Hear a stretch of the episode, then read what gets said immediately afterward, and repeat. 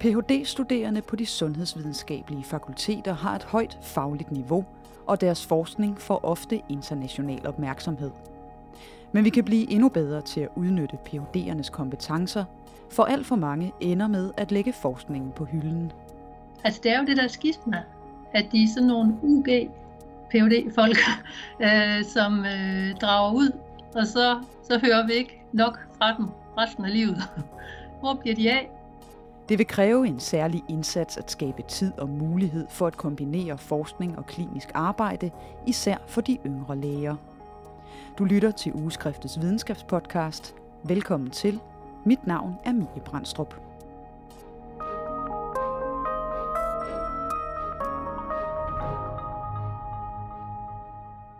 Denne omgang af Ugeskriftets videnskabspodcast er lidt anderledes end normalt. Vi plejer at dykke ned i forskningsartikler og tale med forfatterne bag, men denne gang rykker vi lidt op i helikopterperspektivet. Jeg hedder Helene Nørlund, og jeg er phd skoleleder ved Health i Aarhus.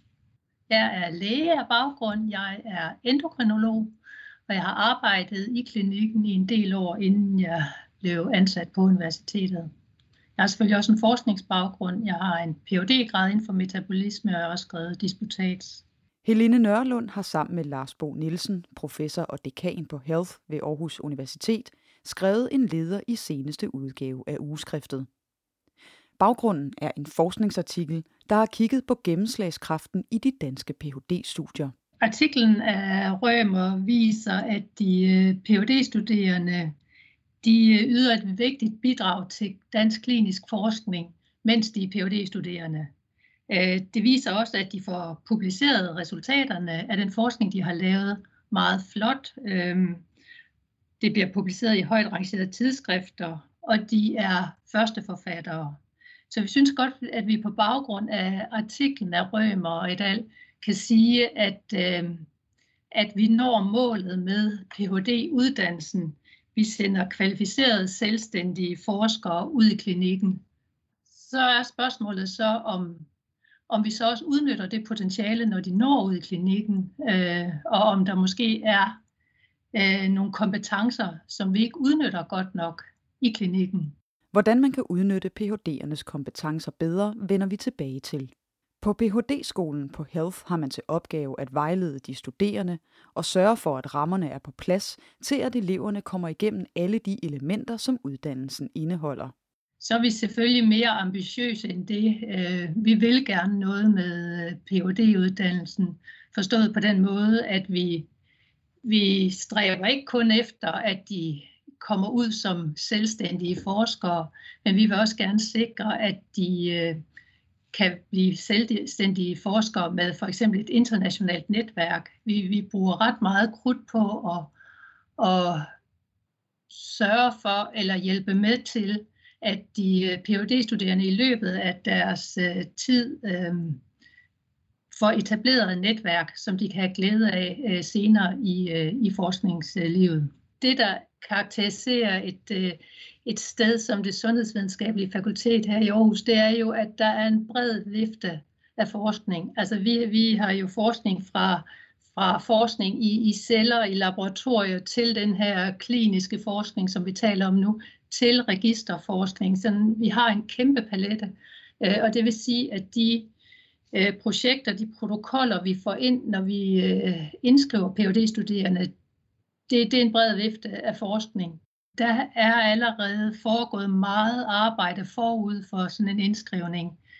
Der er fundet en øh, hovedvejleder og medvejleder, Øh, der er skrevet en protokol, som meget nøje gør rede for, hvad den phd studerende skal lave videnskabeligt i løbet af phd uddannelsen Og sidst, men ikke mindst, der er fundet finansiering øh, til det her.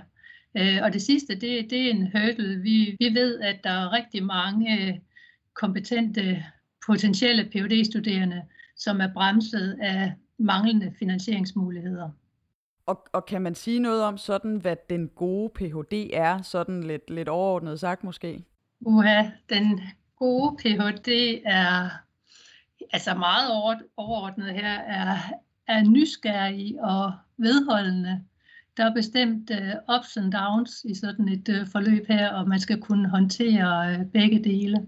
Og det er selvfølgelig også noget, man kan sige sådan på sigt, uh, når vi nu taler om, hvad bruger de det så til efter Ph.D.'en? Øh, jeg er jo sikker på, at, at det er nogle af de kompetencer, som man øh, kommer, kommer videre med.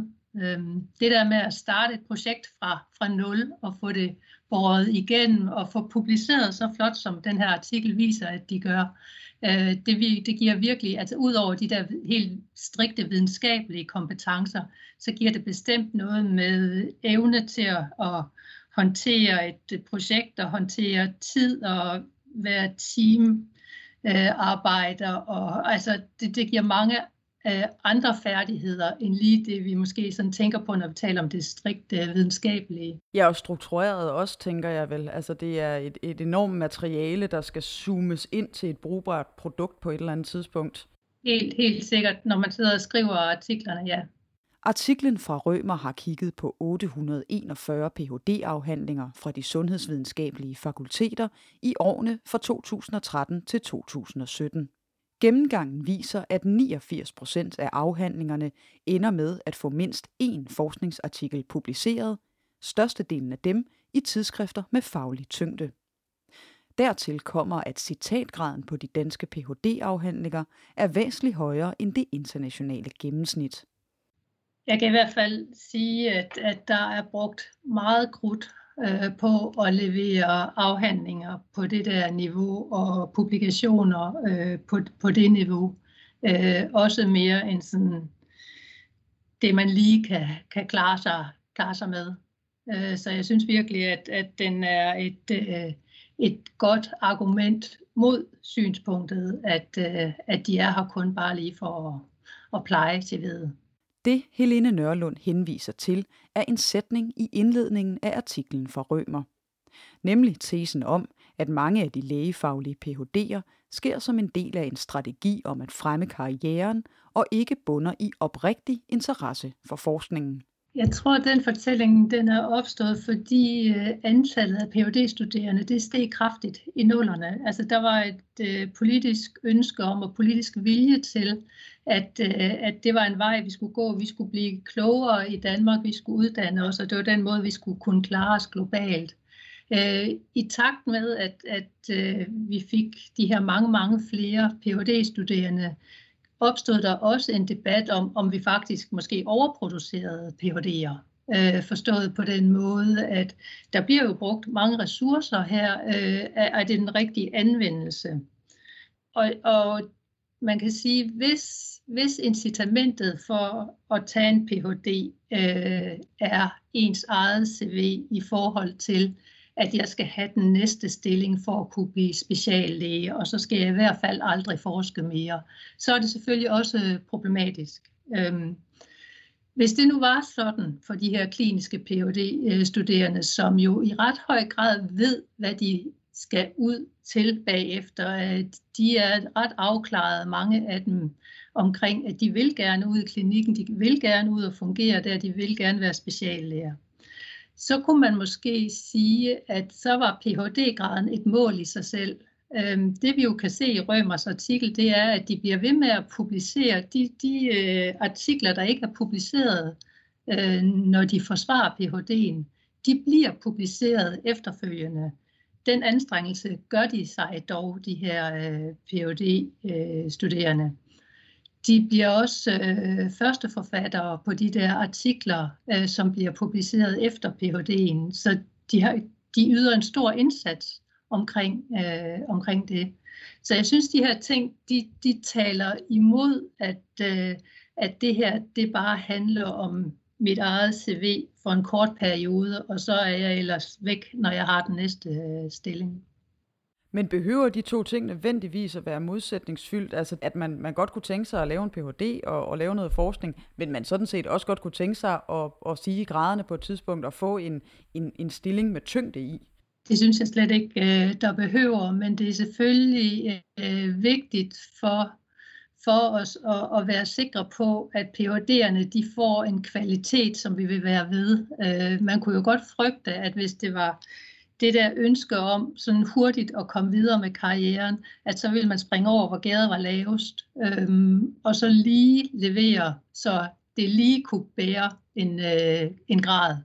Det er bare slet, slet ikke det, vi ser. Det er slet, slet ikke det mønster, øh, Rømers artikel viser. Tværtom, så er det et meget, meget højt øh, niveau for den her gruppe af, af Ph.D.-studerende. Øhm, men, men ellers vil jeg, vil, vil jeg give dig ret, at, at det er bare fint, når det går hånd i hånd. Altså, jeg har et incitament, fordi jeg vil gerne være den og den type speciallæge. Til det skal jeg, har jeg behov for at kunne noget forskning. Det er noget af det, der kvalificerer mig til at komme ind for det speciale. Øhm, det er super godt.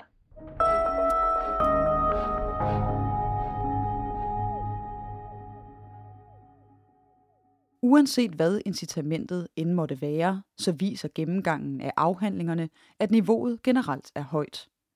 Men desværre er der noget, der tyder på, at forskningen for manges vedkommende stopper efter Ph.D.'en. Øh, forløbet med Ph.D.-uddannelse og det, man skal nå med Ph.D.-uddannelsen for de her kliniske Ph.D.'er, øh, den synes at, at være en succes. Øh, så er spørgsmålet så, om øh, samfundet så også får glæde af, at de her personer bliver sendt ud i klinikken. Øh, det er egentlig det, vi nok stiller spørgsmålstegn ved, ved eller i hvert fald gerne vil have en diskussion om, øh, om vi kan blive bedre til at udnytte kompetencerne. Fordi det, der sker, det er jo, at de her mennesker, de går ud og bliver speciallæger, og de sidder og har en dagligdag sammen med patienterne. Og der dukker uværligt øh, spørgsmål op i sådan en dagligdag, ting vi ikke ved. Øhm, og så har vi altså nogle mennesker, som faktisk er i stand til at opstille hypoteser og lave øh, protokoller, som kan svare på de her forskningsspørgsmål. Øhm, og så er spørgsmålet, er, er rummet til det? Øhm, det, der gør, at vi bliver lidt bekymrede, det er, at der er nogen, der har set på, hvordan går det egentlig med publikationslysten, øh, når vi kommer på på afstand af Ph.D.'en. Altså det, vi har talt om indtil nu, det er jo det, der indgår i Ph.D.'en. Men når vi kommer 5 til ni år øh, efter Ph.D.'en, det er der nogen, der har set på, og der viser det sig, at det kun er 25 procent, der publicerer regelmæssigt, når man, øh, når man kommer på afstand af det, der er foregået i løbet af Ph.D.'en. Og det synes jeg selvfølgelig godt kan bekymre, fordi øh, det tyder jo nok på, at øh, at der er nogle kompetencer, som vi måske ikke helt får, får udnyttet øh, godt nok. Og ved man noget om, hvorfor det forholder sig sådan? Altså det her, du siger med, at der, der sker det her dyk, eller øh, interessen udebliver, det kan også være øh, tiden, ressourcerne, alt muligt andet, der gør det. Men, men ved man mere præcis noget om det? Altså jeg tror, at, at et bud øh, kunne være tiden i klinikken, øh, at den tillader det ikke, øh, at forholdsvis få har tid til dedikeret forskning i klinikken. Øhm, og så kan man sige, at det ender jo så alligevel også med at blive et ressourcespørgsmål, altså fordi det bliver et spørgsmål om at, at sætte tid af i de her ansættelser. Øhm, og det vil jo så være sådan, at medmindre vi kan, vi kan ændre på den måde, vi arbejder på, jamen så vil nogle andre jo skulle tage sig af stuegangen, eller ambulatoriet, eller vagten. Øhm, men jeg tror, hvis vi lader sådan en rundspørg blandt de her PH, tidligere PhD'er, dem her med PhD-graden, så vil det nok sige, at de har svært ved at, at finde tiden i dagligdagen i klinikken. Ja, fordi hvis man øh, nu både arbejder i klinikken og gerne vil forske ved siden af, du siger det her med, det er klart, så er der nogen, der skal overtage nogle af de daglige opgaver. Øh, hvordan foregår det normalt, når man er kommet ud i klinikken og så forsker ved siden af? Jamen, man kan jo øh, have en stilling, hvor noget af stillingen er for eksempel en ansættelse ved universitetet, og så har man en eller anden grad af deltidsstilling i klinikken ved siden af. Men den, den type stillinger ser vi nok typisk, når man bliver lidt mere senior.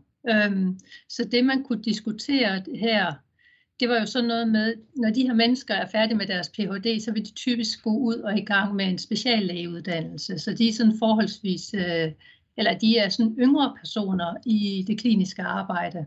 Spørgsmålet var, om man allerede på det tidspunkt kunne integrere noget forskningstid, øh, så det blev en naturlig ting, at man både havde klinisk arbejde og man havde forskningstid.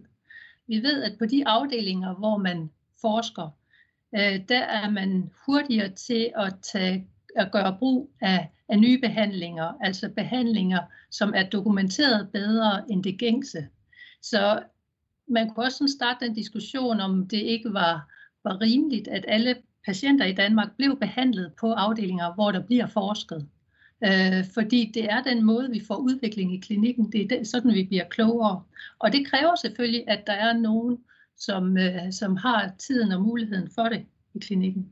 Helene Nørlund mener ganske enkelt, at behandlingen af patienterne vil blive styrket, hvis man i højere grad kunne kombinere det kliniske arbejde med forskning. Eftersom alt det, vi gør øh, på Health, det er egentlig et forsøg på at forbedre patientbehandling. Øh, forstået bredt, det er også forebyggelse osv. Men, men det er jo egentlig en fortsættelse af, af, af det ønske, at, at, at vi, vi gør det så godt som muligt for patienterne. Øh, og jeg kan da godt synes, at det er lidt skørt, at så når man det punkt i karrieren, hvor man faktisk er ude ved patienterne, og det er der tingene, øh, sådan, hvad kan man sige, noget af det, vi ikke ved, bliver åbenlyse for en så kan det da godt ærge mig, øh, hvis ikke vi, vi øh, står klar øh, til at snuppe nogle af de gode idéer, øh, der opstår der, og få undersøgt de her ting.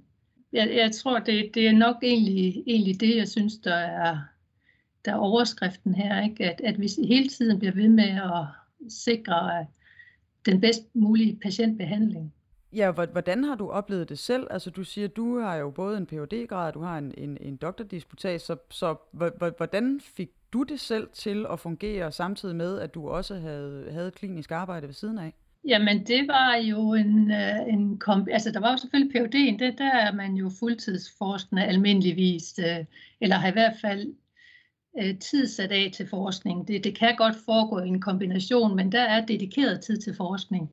Øh, når man så kommer videre, så, så bliver noget af øh, hvad skal man sige, indsatsen, den bliver i højere grad noget konamore, øh, noget man laver ved siden af.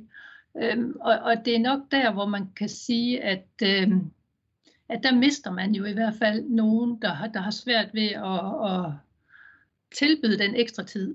Øhm, så, så vi skal i hvert fald have diskussionen om, øh, om der er noget om rammerne her, øh, som gør, at, at det er for mange, der ikke, øh, der ikke fortsætter. Men kan det også være aldersbetinget? Nu sagde du, at det tit er, er, er seniorer, som, som øh, øh, forsker videre. At der er noget med, jamen når man er der i start, midt, slut 30'erne, så er der også bare lige pludselig nogle ting omkring familieliv og så videre, som, som bliver sat i gang, og det er måske ikke lige der, at man så øh, både stifter familie og arbejder klinisk, og så også lige forsker ved siden af? Jamen det er da, det er da rigtigt. Altså, det er jo øh, meget, meget travle øh, år. Og jeg så egentlig også, at yngre læger, øh, nu ved jeg ikke, hvor langt de er med det, men øh, at de også øh, i forbindelse med overenskomst har diskuteret muligheden af i højere grad at få mulighed for deltidsansættelser. Øhm, og det ser jeg da ikke nødvendigvis kun som en, øh, en mulighed for at, at gøre noget, øh, hvad skal man sige, og, og, og være mere med familien. Øh, men, men det kunne jo også være en mulighed for at, at bruge mere tid på forskning ved siden af, og så samtidig have en rimelig arbejdsuge. Øhm, det kunne jo sagtens være sådan noget, der kunne styrkes, hvis der var større fleksibilitet i de der ansættelser. Helene Nørlund og Lars Bo Nielsen skriver specifikt i deres leder, at ansættelsesforholdene er en medvirkende faktor til, at sundhedsvæsenet generelt ikke får gavn af de forskningskompetencer, der går rundt på landets hospitalgange. Mit første bud vil sådan set øh, være, at, at tid er afgørende. Så er det selvfølgelig også, øh, at man skal kunne finansiere den forskning, man sætter i gang. Det, det er noget andet. Øh, når vi spørger øh, arbejdsgiverne, hvad, hvad får I egentlig ud af at ansætte en person med en phd grad så øh, fremhæver de sådan primært nogle af de der andre kompetencer, øh, øh, jeg, jeg startede med at nævne det der med, at man er vant til deadlines, og man er god til at arbejde i teams, og, og øh, man arbejder evidensbaseret, det vil sige, at man kan godt finde, indhente ny viden, og man kan tolke resu- andres resultater. Øhm, og det er selvfølgelig vigtige kvaliteter at have, når man er i klinikken, fordi for eksempel de instrukser, vi arbejder efter i klinikken, de kommer jo også fra videnskab. Altså de, de dukker jo op, fordi nogen har sat sig ned og læst nogle artikler, noget, noget viden andre har genereret, og det, det bliver så til instrukser, som kan bruges i dagligdagen. Men der er jo behov for, at nogen genererer den her nye viden. Øh, der er jo en, skal man sige, en, en udfordring, hvis, hvis alle PhD'erne ender med kun at kunne sidde og læse andres øh, artikler. Ja, og man kan sige, at den tid, vi er i lige nu, øh, hvor man altså med, med, med covid, hvor man behandler patienter og forsker samtidig, og det her er sådan en, en løbende proces, hvor man hele tiden bliver klogere, øh, der kommer kompetencerne vel også til gavn. Ja, helt, helt sikkert, og, og det kan man kan altså også sige, at det er måske også et gunstigt tidspunkt nu faktisk at tage den her diskussion, fordi det er vel blevet ret åbenlyst for os alle sammen, at det er godt, øh, at nogen gør noget øh, inden for den kliniske forskning. Men hvis man skal ændre på, at det kun er 25 procent af Ph.D.'erne, der regelmæssigt publicerer forskningsartikler i de første 5-10 år efter deres afhandling, hvad skal der så til? Jamen det er jo helt klart en dialog, der må være mellem øh, universiteterne og regionerne, øh, fordi det her det er et ressourcespørgsmål. Øh, så er det også en øh, dialog, der skal være med videreuddannelsessekretariater, fordi det er egentlig også sådan øh, foreslår, det var, om man kunne integrere øh, forskningen mere i, i videreuddannelsen, når PUD'erne kommer ud og, og skal i gang med deres øh, uddannelse til øh, speciallæger, kunne man i højere grad, i stedet for at det bliver sådan nogle, øh, hvad skal man sige, klumper, som er afsluttet, og så glemmer, så glemmer vi lidt, hvad det var, vi lavede herover, at, at det blev integreret.